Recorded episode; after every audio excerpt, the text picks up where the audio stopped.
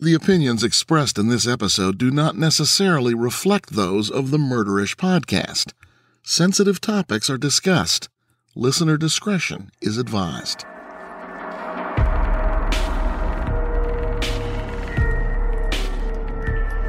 Hey Ishers, it's Jami.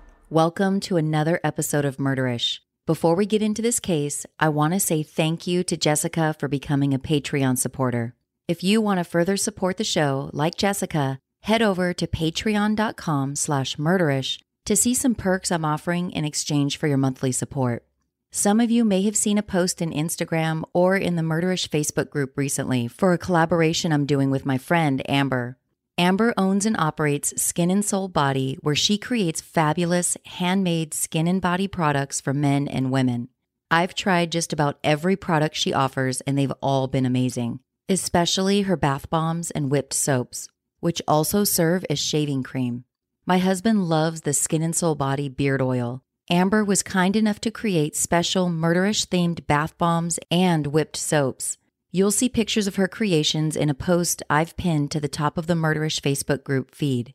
If you love handmade, luxurious skin and body products and you're murderish, head over to skinsoulbody.com and enter promo code MURDERISH at checkout for 15% off your entire order. That's skinsoulbody.com, promo code MURDERISH at checkout. Or you can find Skin and Soul Body on social media, send a DM, and mention Murderish for 15% off. Lastly, you may have noticed I've been running ads more consistently on the show lately. These ads are tremendously helpful in keeping murderish content flowing for your listening pleasure and for me personally. Producing Murderish isn't cheap, and creating even one episode can take several days or weeks. So it's really nice to supplement podcast expenses with ad revenue. There are many ways to help the podcast, and supporting sponsors is definitely one of them. When you purchase something advertised on Murderish using a special promo code or URL, those sponsors will be more likely to advertise on Murderish again, which means more content for you. This episode is sponsored by Cove a convenient way to treat migraines. You'll hear more about Cove a little later. Now, let's dive into today's case.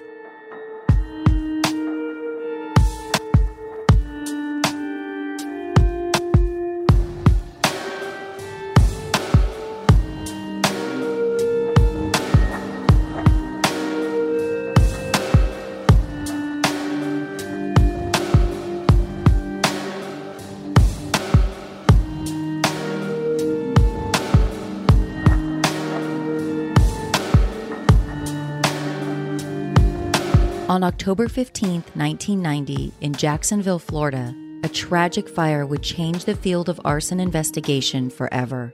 Decades old fires, which were determined to be from arson, were now going to be re examined as a result of what is widely known as the Lime Street Fire.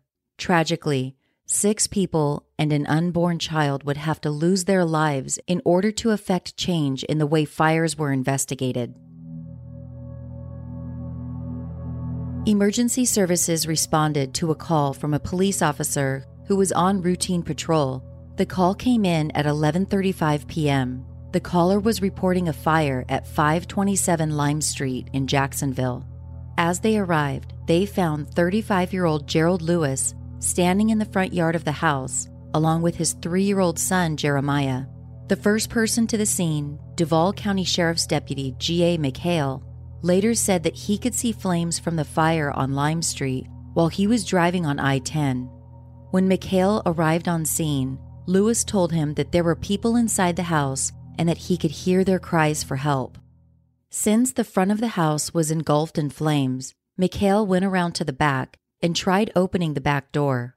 It was locked. Looking inside the window, McHale didn't see any fire in that part of the house. Still, he could not get into the house because there were burglar bars on the windows.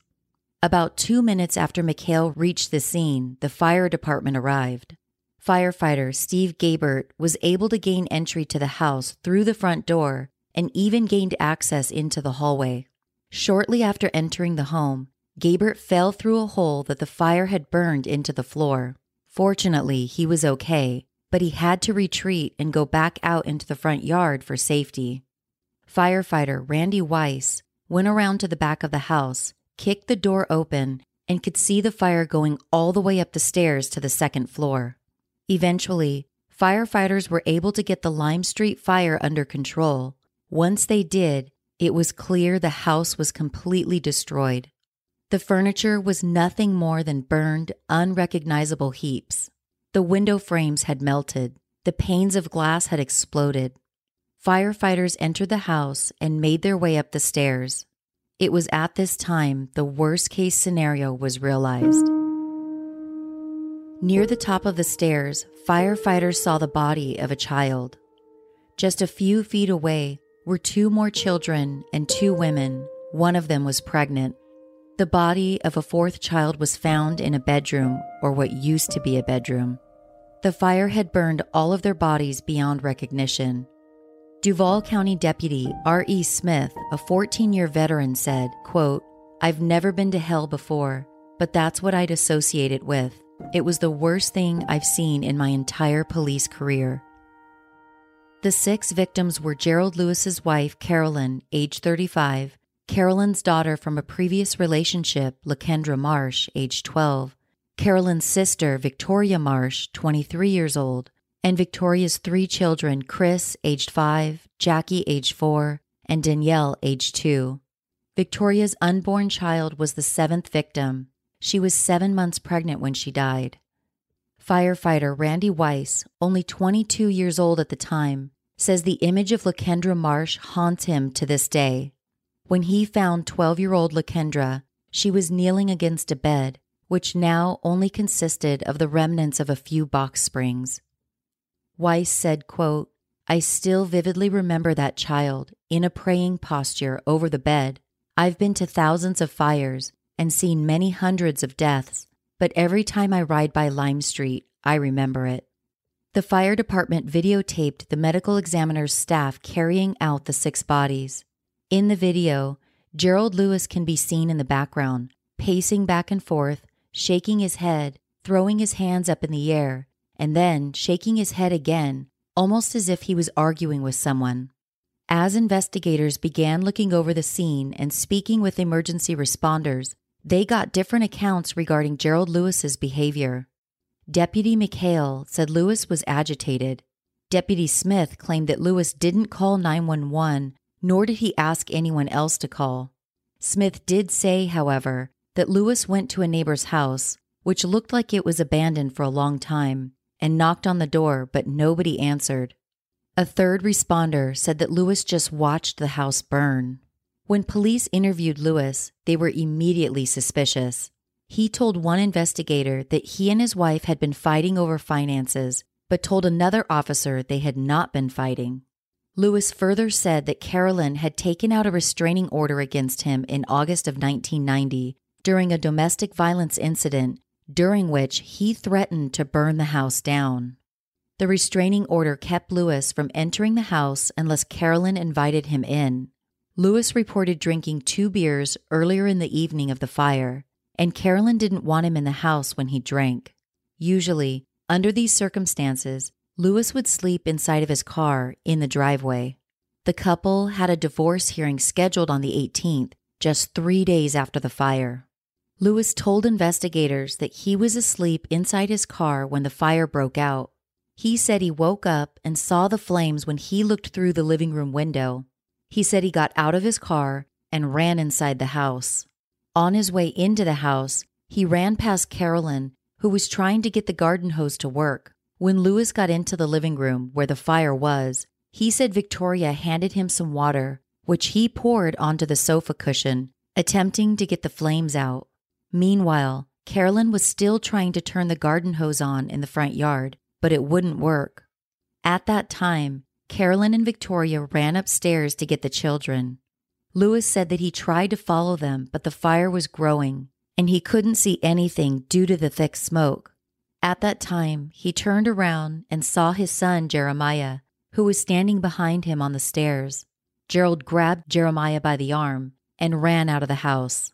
When they got to the front porch, Gerald said he heard a loud whoosh, and then he looked back and saw that the entire house was on fire. He thought the total amount of time that passed between him getting out of the car to him and Jeremiah getting outside into the front yard took about three to five minutes. In 1990, conclusions in arson investigations were obtained from observations handed down from one investigator to another. Investigation methods weren't necessarily based on science. Arson investigator and fire researcher John Lentini, who was mentioned in the Murderish episode based on the Todd Willingham case, said, quote, Traditional theories about how fires burn had been developed over generations by firefighters who'd observed thousands of fire scenes. It wasn't quantifiable theory, more of a set of beliefs rooted in experience, but it carried the weight of fact. And as with any tradition in the close fraternity of firefighters, it was honored for the very fact that it represented the wisdom of veterans. Arson expert John DeHaan said, quote, most of the fire investigation into the mid 1980s was taught by word of mouth by people who had been doing it for 20 years. There wasn't a lot of science in fire investigation, it was oral tradition. Fire investigators at that time relied on untested theories, little analysis, and a collection of beliefs from other firefighters which were just accepted as being true. Their knowledge came from investigators going through the debris after a fire and making assumptions regarding what they believed happened. Investigators would also use suspect confessions to confirm their theories. Testing methods used, at times, seemed almost primitive. For example, investigators actually used to test for accelerants by tasting the residue in the debris. Private arson consultant Patrick Kennedy said of this method, quote, the books said to eat a piece of white bread between tastes to clear the palate. Once investigators from the fire department began going through what was left of the Lime Street house, they quickly determined the cause of fire was arson. They listed seven indicators that brought them to this conclusion. First, there was a Clorox bottle partially full of gasoline on the floorboard of the car Lewis had been sleeping in. Second, the investigators said that a sofa which was on fire would smolder, not combust, as Lewis had claimed happened in the Lime Street house. Third, the glass blown out of the windows by the fire was not stained with smoke, as would be found in a fire that was slow burning. Fast burning fires were, at the time, assumed to be arson because investigators believed accelerants made fires burn faster and hotter than fires where an accelerant was not used. Fourth, there were burn marks on the walls. Fifth, there was a pattern of raised ridges on the wooden floorboards called alligatoring. Investigators claimed this meant the fire was most intense in these areas. Sixth, there were pour patterns in the hallway. Pour patterns are burn patterns that appear to follow a liquid accelerant. And lastly, investigators said the fire was fast moving, suggesting that an accelerant had been used. Based on these factors, investigators concluded that Lewis had taken Jeremiah, his only child, out of the house, then poured gasoline throughout the living room, the hallway, and onto the front porch before setting the house on fire.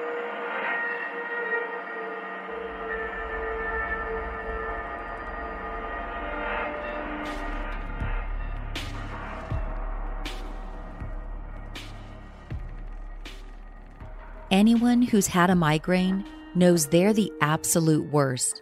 My best friend suffers from migraines. That's why I was excited to partner with Cove. Cove is on a mission to make migraines less of a headache by offering acute and preventative migraine treatment. Cove's migraine treatment begins with a simple consultation from the convenience of your own home. After the consultation, a doctor reviews your symptoms and decides the best treatment. Then, your personalized supply of medication is delivered right to your doorstep. My friend participated in Cove's consultation process, and she found it to be simple yet thorough, ensuring Cove's doctors would have a clear understanding of her symptoms to make sure she receives proper treatment. Your treatment is supervised by a doctor who is licensed to practice medicine in your state, and all medication prescribed by Cove's doctors are FDA approved the last thing you want to do is drive to the doctor when you have a migraine. Cove understands this, and that's why they essentially have a doctor on call for you. If you're ready to treat your migraines with Cove, Make sure to use my special link to get your first month of treatment for free. Just go to withcove.com slash murderish. That's W-I-T-H-C-O-V-E dot com slash murderish.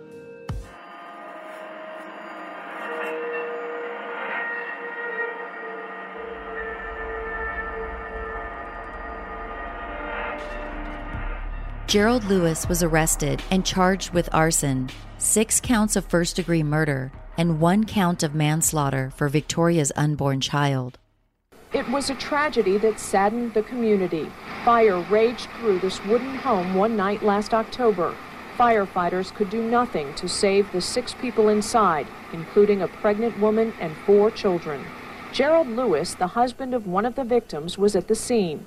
He was charged with arson and six counts of first degree murder. Investigators found a gas can in his car. He had earlier threatened to set the house on fire, and only his son was rescued.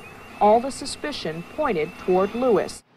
According to newspapers, Jeremiah initially told investigators that his father started the fire, but later he said that he was the one who accidentally set the fire while he was playing with matches.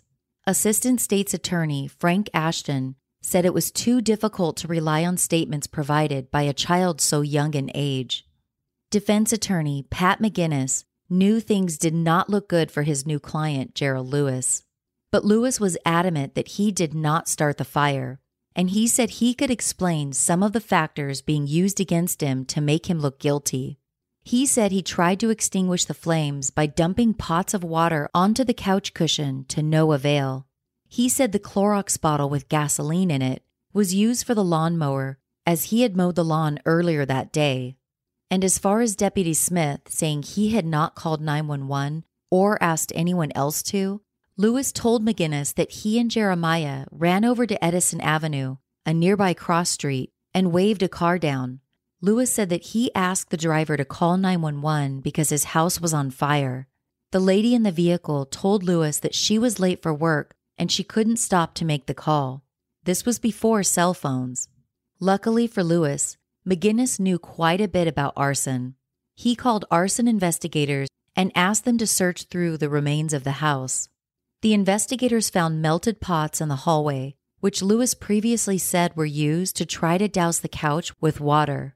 They found melted remains of a hose underneath the porch, which Lewis said his wife tried to bring into the house as she attempted to extinguish the fire. The investigators hired by McGinnis told him they believed Lewis was telling the truth. McGinnis's next move was to run some tests. The results of these tests seemed to support Lewis's story even more. Samples taken from the house did not show any traces of accelerant. Grass clippings were observed in the backyard, which supported Lewis's claim that he had mowed the yard the day of the fire. McGinnis took a picture of the grass clippings. He also had the gas from the Clorox bottle tested and compared to what was found in the lawnmower. They matched perfectly, and this further corroborated Lewis's statements. Next, McGinnis went down to the Times Union, a local newspaper, the lady Lewis claimed he had stopped and asked to call 911 worked at the Times Union, and McGinnis wanted to find out if Lewis's claim that he spoke with her was true. During lunchtime, McGinnis went to the Times Union lunchroom to see if he could find the woman. Luckily, she happened to be there that day. McGinnis spoke with the woman and learned her name was Karen Budget. Karen confirmed everything Gerald Lewis said, she told McGinnis that she was driving on Edison Avenue on her way to work the night of the fire. Karen said Gerald Lewis and his son Jeremiah appeared out of nowhere right in front of her car. She said it happened so suddenly she almost hit both of them. When she stopped, Lewis asked her to call the fire and police departments. McGinnis let the prosecution know about the information he had gathered and told them he believed his client was innocent. Prosecutor Ashton considered this, and although he still believed Lewis was guilty, he thought the defense might have a point. The fire marshal's report had also just come in.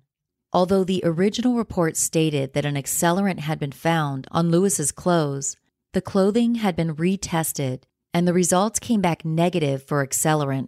At this point, Ashton consulted with George Bate, his co counsel for the case against Lewis. The pair requested the state of California to lend them John DeHaan, an expert in arson investigation. The state also hired John Lentini, a well respected fire and arson researcher from Georgia, to help with the case.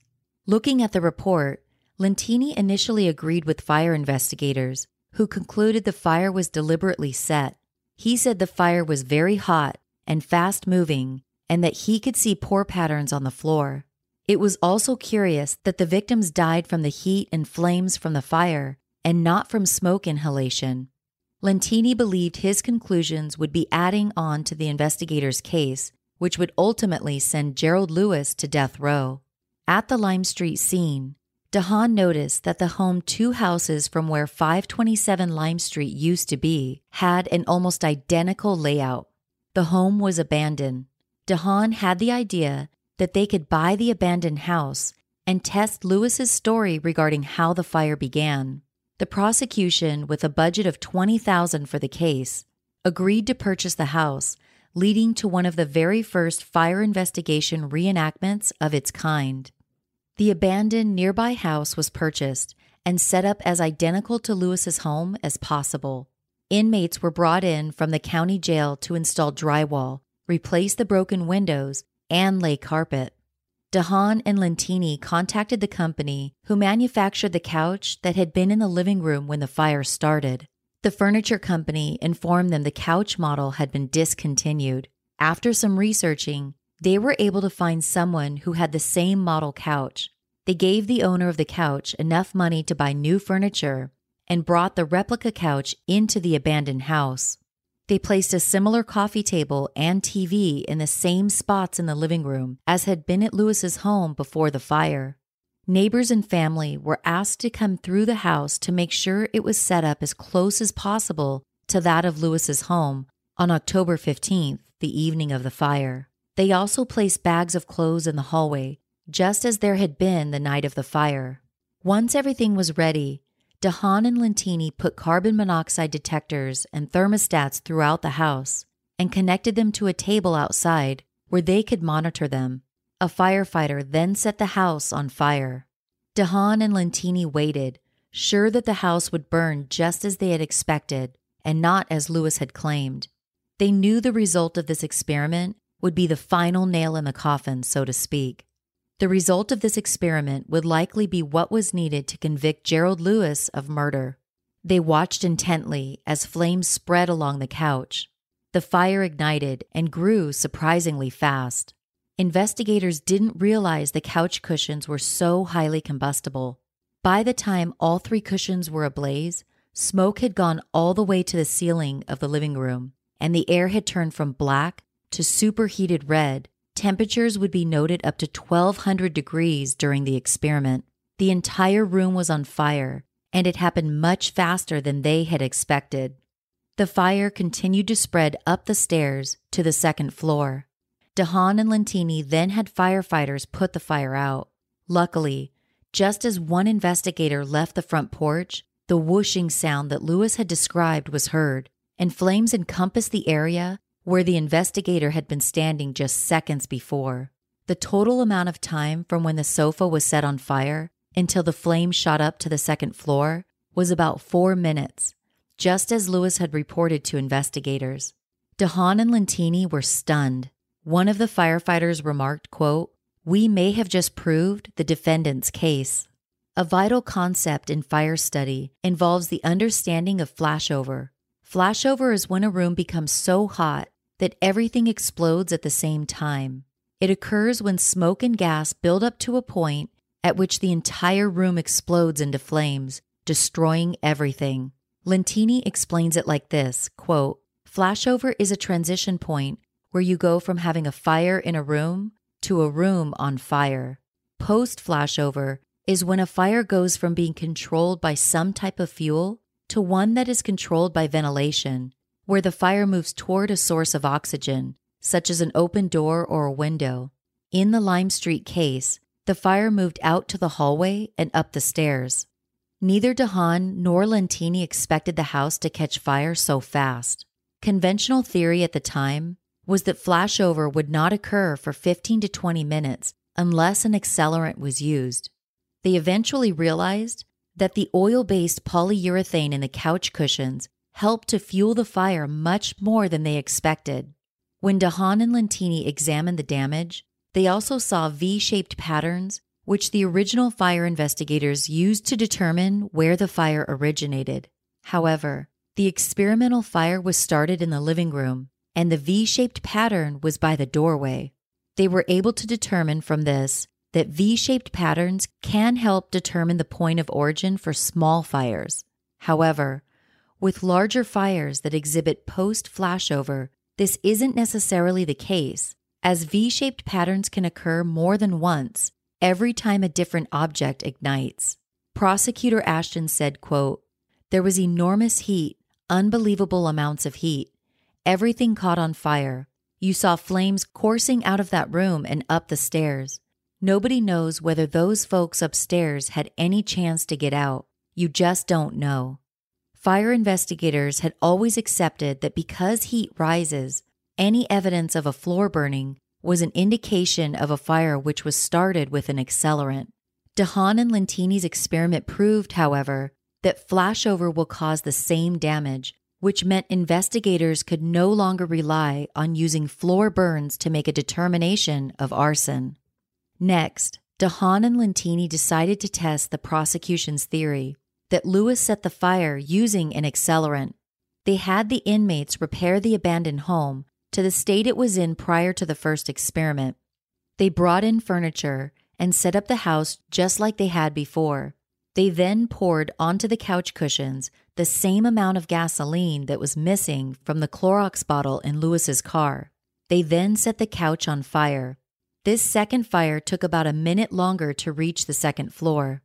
Once they compared the two controlled experimental fires, they realized they could not say with any amount of certainty that the fire at Lewis's home was deliberately set. They gave several reasons for this new conclusion. First of all, trail marks were found on the wood after the fire at 527 Lime Street.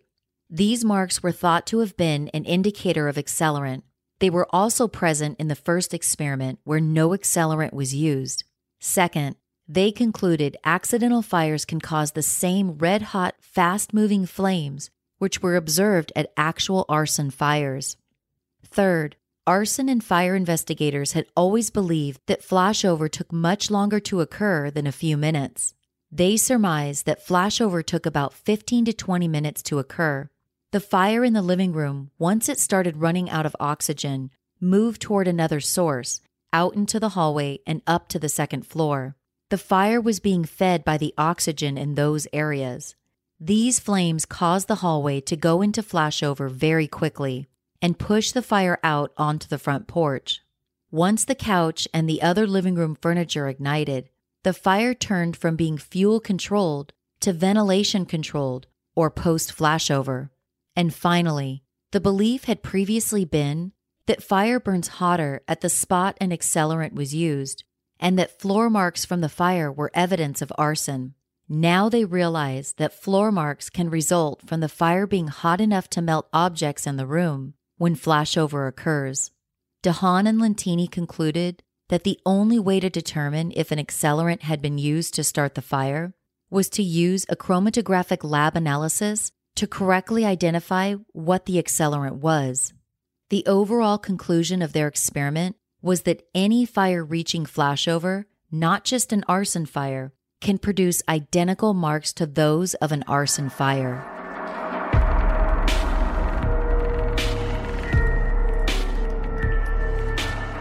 At this point, Ashton knew he could not try the case. Although the experiments that DeHaan and Lentini performed did not prove that Lewis was innocent, they did show that his version of how the fire started was more plausible than the arson scenario.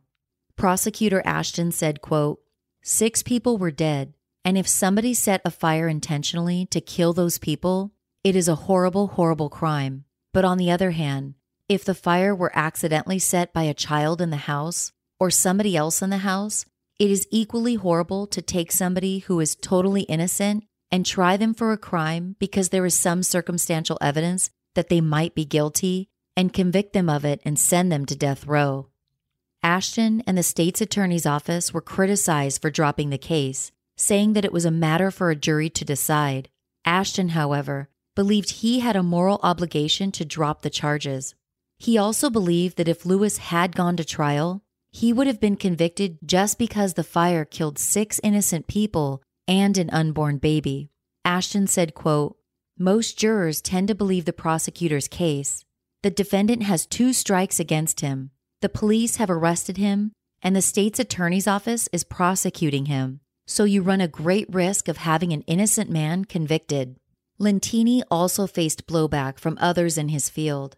Lentini said, quote, Although the prosecutors were relieved to have avoided bringing a questionable case to trial, I was derided and demeaned by many fire investigators who would have gone forward with the case, even with the test results we had, based on their visual observation of the pour patterns on the floor.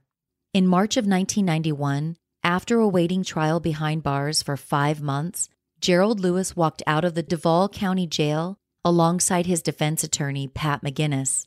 The state's attorney's office had just announced they were dropping all charges against Lewis.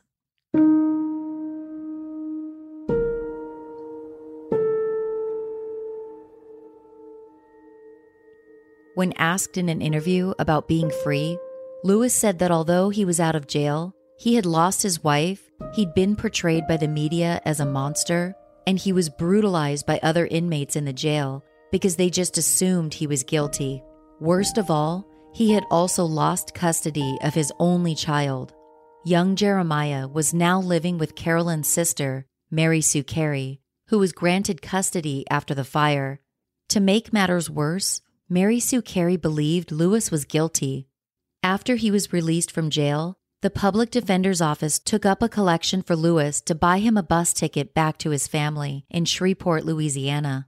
Lewis planned to get back on his feet and then return to Jacksonville to regain custody of Jeremiah. Sadly, Lewis never returned. In a 1991 interview with the Times Union, Mary Sue Carey said that despite the physical abuse Lewis inflicted upon Carolyn, her sister loved Gerald. He was an unemployed carpenter at the time they met. Carolyn would see Gerald out on the street. Once she found him sleeping under the I 10 overpass. She'd take him in on occasion. Carrie eventually moved to Shreveport to be near her mother, Mittie Marsh. Jeremiah didn't see his father much, as Carrie would not let him inside of her house. Although he wasn't allowed in Carrie's house, Gerald would visit Jeremiah when he would stay with Mittie. Jeremiah later said his father would tell him to stay in school and be the first one in their family to go to college. Jeremiah said, quote, and he told me he loved my mother with all his heart, and he said it wasn't supposed to be like this at all. Jeremiah said his aunt and grandmother never discussed the fire. He barely remembers his mother, as he was only three years old when she died. He knew she died in the fire with his half sister, his Aunt Victoria, and her children, but he didn't know much else. After Mittie died, Jeremiah found a folder containing newspaper clippings of the fire. He tried speaking with his family about it, but they'd start to cry. Jeremiah said, quote, It was too emotional for them. I didn't want to cause anybody a problem. Then, after a while, I didn't want to see people cry, so I just didn't ask about it. Jeremiah eventually joined the Army National Guard and planned to join active duty, he now lives in Dallas, Texas, and he works for a cleaning service. Gerald Lewis does not talk about the fire or his arrest. In an interview with Folio Weekly, Lewis said, quote, Not to be rude, but I wish you'd leave it alone. A lot of time has passed by. He was also asked about his feelings regarding his case helping to free others who were wrongly accused of arson. Lewis replied by saying, quote, Just leave it alone, all right? The Lime Street experiment changed how the Lime Street experiment changed how arson investigators viewed fires and how they determined whether they were caused by arson. The ATF and the National Fire Academy conducted the same experiments as DeHaan and Lentini had at Lime Street. Fire investigators previously believed that carbon monoxide diffuses quickly through a house during a fire. Lime Street taught them that actually carbon monoxide levels can be very low until flashover occurs. The Lime Street case helped to debunk long held beliefs by the arson community. It also helped to change arson investigation training. No longer was it acceptable to take theories handed down by investigators as fact. Now, training was based on actual science. The Lime Street fire case became a manual for future investigation, and it gave investigators the opportunity to experiment with starting fires in order to give them a better understanding of them, instead of relying on stories handed down from old investigators. The origins of fire science began in the 1970s by a few fire experts who decided to look at science behind how fires started. John DeHaan, who was one of those fire experts, said, quote, We quickly realized that some of the things that were said in the books and were being taught and used by investigators didn't hold up. Fire scientists knew a lot about fires, fire engineers knew a lot about preventing them, fire investigators knew a lot about the aftermath, but the three groups never really talked to each other. Prior to the Lime Street case, assumptions about arson were merely assumptions. Fire expert John Lentini said, quote, It was witchcraft, really. In fact, in 1997, in an attempt to block the move to scientific method for arson investigation, the International Association of Arson Investigators filed a brief in Florida arguing that fire investigation is not a science and should not be subjected to the same requirements in court that are used for scientific theories, specifically verifiable results. Their reasoning was that arson findings were based on experience instead of science. A federal appeals court rejected the case, and the association eventually came around and started to embrace the idea of scientific inquiry. Today, agencies such as the ATF's Explosives and Fire Science Laboratory and the National Fire Academy do similar reenactments of fires to determine their cause. Fire testing continued, and experiments have since confirmed that neither the temperature of a fire nor the speed at which it spreads is a valid indicator of arson. A textbook published in 1962 titled Fire and Arson Investigation attempted to examine what was then considered fire investigation science. The author, John A. Kennedy put some of the theories at that time into the text. His textbook became a resource for fire departments, law enforcement, and insurance companies. Kennedy, who founded the first fire school in the U.S., said they worked with what they thought they knew at the time. Kennedy said, quote, I learned it by doing it. We, all arson investigators, were less than completely trained. Back then, when someone said it was arson, that was the final word. In 1977, the Law Enforcement Assistance Administration, which was part of the Justice Department, decided to create a book to assist fire investigators. Instead of working with scientists, the administration relied upon information from a survey, which was sent to fire investigators. The finished book, titled Arson and Arson Investigation Survey and Assessment, reinforced the beliefs at the time about fire and arson. Kennedy's son Patrick who followed in his father's footsteps as an arson investigator, described how these untested theories finally began to unravel once scientific experimentation started to become the norm. Patrick said, quote, Investigators were instructed to look at the way wood charred, and that would determine whether it was a fast fire or a slow fire. A fast one was caused by accelerants and arson. There was no research that supported that, but we all believed that 30 years ago. I was teaching it. Patrick added, quote, All these myths came about the same way. There was no science training then. Guys like my dad, they were smart guys, but they went to a bunch of fires to see how badly charred things were, and they would find gasoline and get a confession. And then these anecdotal cases became a body of fact. Lentini called the Lime Street fire his epiphany, saying, quote, I almost sent a man to die based on theories that were a load of crap. Lentini was scheduled for a deposition for the prosecution the next morning. He said of the experience, quote, I was going to help them send Gerald Lewis to Old Sparky, the electric chair. Some investigators refused to accept the new methods and continued clinging to the stories handed down by generations of fire investigators. Not only did this attitude hamper investigators in getting to the truth, it sent innocent people to prison being charged with arson when no arson occurred. John Lentini said, quote, fire investigators, when they're testifying, they'll say fire burns up and out. Well, it does that, but only until it reaches the ceiling, and then it begins to behave entirely differently. You can quickly generate heat, release rates on the order of 3 megawatts. And to put that in context, your average portable space heater is 1.5 kilowatts. Multiply that by 2,000.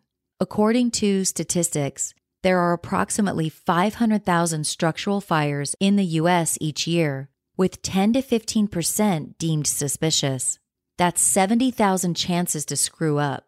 Regarding the danger of investigators using unproven stories instead of science to make their determinations, Lentini said, quote, Arson murder is the only crime that can land you on death row, based on the testimony of an expert witness who may not have attended college.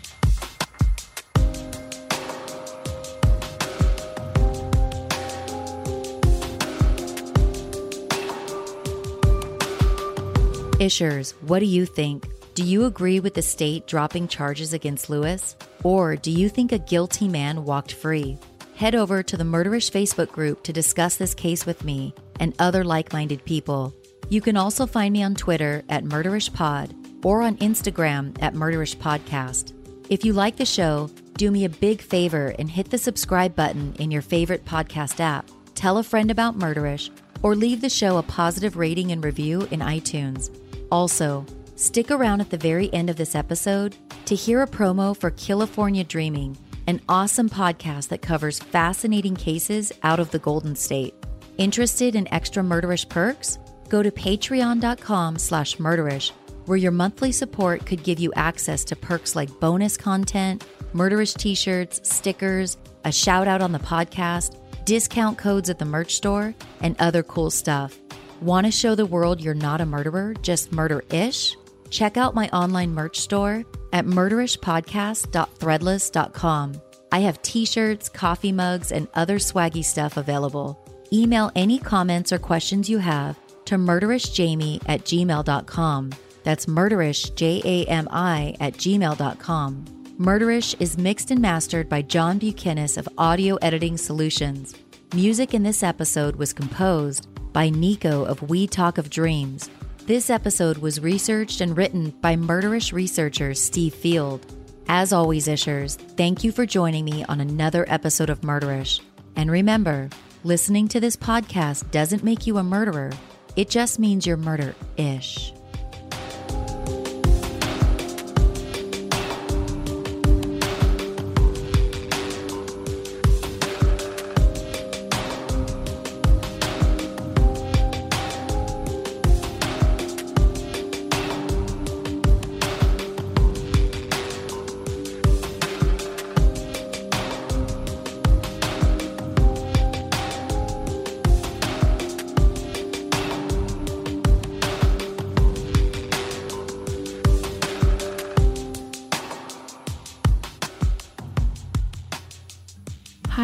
Roseanne, host of the California Dreaming Podcast, a show that delves into the darker side of the not so golden state.